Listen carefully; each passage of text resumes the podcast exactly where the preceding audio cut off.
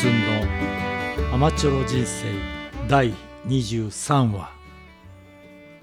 今日は7月18日日曜日です。皆様いかがお過ごしでしょうか、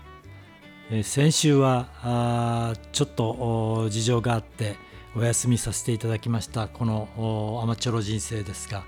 今日はあ私の南山短大時代、まあ、ずっとそんな古い話ばかり進めてるんですけども時代に学生との間で体験したお話をしようかなと思います。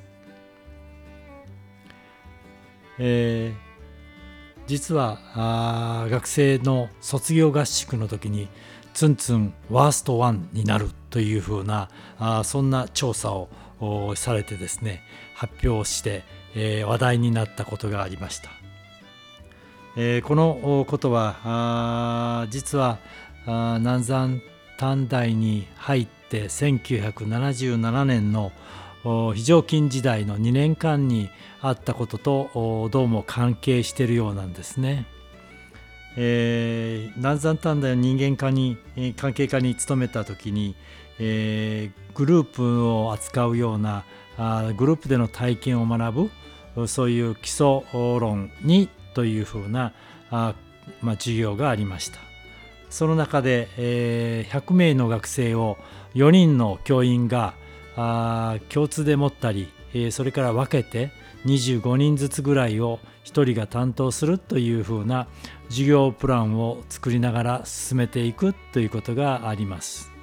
そうした中で、えー、たまたま7日ぐらいディスカッションをしてプログラムは4人の教員がばらけてですねえー、それぞれ25人ぐらいをも担当したということがありました。えー、私はある日ですねその時に、えー、2コマ続きの授業でして、えー、15分の導入そして、えー、30分の実習振り返りをし記入何分というふうに決められた通り、えー、授業を終えて、えー、共同研究室というところに帰ってきていました。そうすると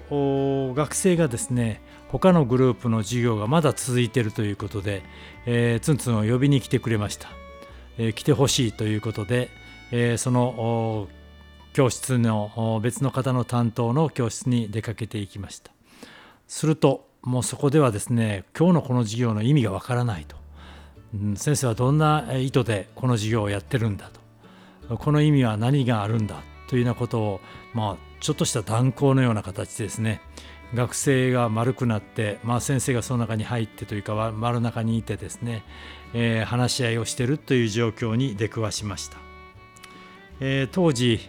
えー、そんな状況が起こっているとも知らずにですね呼び出されていったものですからあその授業通り終わった私にとっては何が起こっているのか全くわからないという状況でした。まあ、そして特に、えー、人間関係科の5期生6期生というあたりはですねなかなかいい生きのいい学生たちがたくさんいてですね骨太で、えー、しっかりしたことを主張する人たちがたくさんいたのも確かでした。そんな中で、えー、まあ長い付き合いといいますか40年余ってその5期生6期生とも付き合っているんですが今でももう同期のような感じで、えー、過ごさせていただいているといいますか付き合いをさせていただいているといいますかね、えー、平等な公平な関係の中でいられることを私は喜びにしている次第です。えー、その教員を囲んでの学生の発言の中で、えー、立ち会っているとですね、えー、そういう今日の授業の意味を教えてくださいと言った時にですね、えー、ある教員がですね「君はどう思う?」というふうな発言で、まあ、問いかけて返すんですね。でそんなことが繰り返されていくといいますかまた、あのー、今日の授業の狙いは何だったのですか？もう一度教えてくださいというと「君はどう思う?」というふうに繰り返してるんですね。もうそばに行ったらですね私は腹立たしくて仕方なくてですねえー、なんかどういうことだと。これまで何日もかけてディスカッションをして今日のプログラムを作って狙いも立てて意図もあって、えー、授業を進行しているのにそれに君はどう思うという問い返すというか質問返しをすることに苛立ったのを今でも覚えています、えー、その時には私としては学生に自分の意図授業の狙いこういったことを丁寧に伝えたらいいんじゃないですかとちょっと腹立たしい大きな声で話したと記憶していますその後常勤になって T グループという経験をしたりしながらラボラトリーの体験学習に慣れてきますと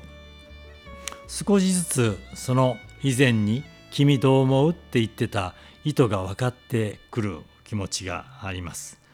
えー、スタッフの意図考えを伝えるだけでなくてえー、学生が今どんなふうにこの授業を受け取ったかを聞きたいんだと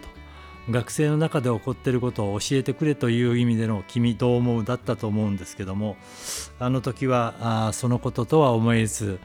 ただ質問返しで答えていない教員に対して腹立たしく感じてたんだなというふうに思っています。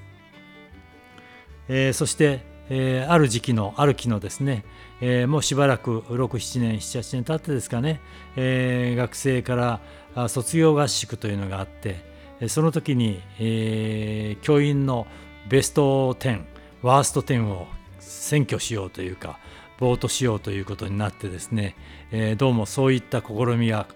なされたみたいです。そして、え卒業合宿もう12月の時ですね、え卒業合宿で、え発表されました。あそれがツンツンがワースト1というふうになったあと発表されたんですね、えー、ちょっと顔は笑いながらも心の中ではざわざわとした気持ちが残ったのを覚えています。改めて何で私がワースト1になったんだろうというようなことを考えることになりました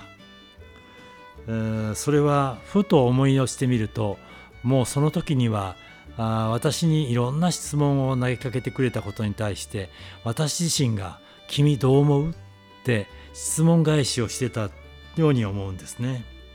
結局「君どう思う?」ということで学生を尊重するつもりの問いかけが実は学生には私の姿が見えないと言いますかね私に聞きたかったことをツンツンは答えていないというふうに思ったようですね。そういう意味ではだんだん距離が近かったのが遠くなっていったツンツンがいたんだろうと思います。これがワーストワンの大きな要因だったんだろうなと思っています。自分の心をま開かずに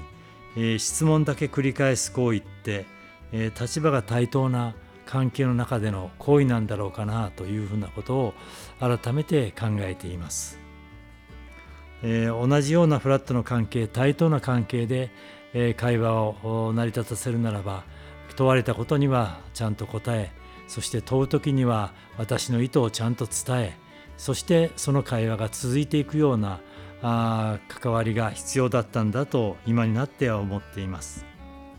これは学生とトレーナー参加者とトレーナーという関係の中にあってもやはり私の中に起こっていることをちゃんと伝えそして聞きたいことにはその意図も伝えていくということが大事なんだなというふうに思っています。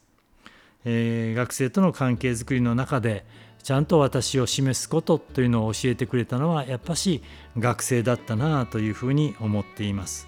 ありがたいことです。えー、このことは T グループとかあそういった日常の会話の中でも、えー、私の関わり方を改めさせてくれた大きな出来事でした、えー、いかに質問をするということで自分を伝えずに終わってしまってるかということはあかなり意識しないといけないかなと思っています。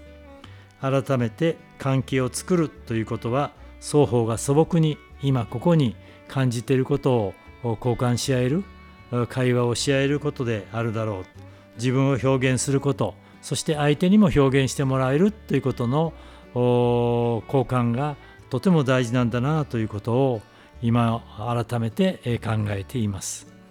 ツンツンのアマチュア人生の中でとても大きな出来事でありとても大きなことを教えてくれた学生とのやり取りであったということを今日はお話しさせていただきました。ツンツンのアマチュロ人生はまだ続きます。解雇しながらまた新しい世界に入っていきたいと思っている今日この頃です。今日はこれで第23話を終わりにさせていただきます。どうもありがとうございました。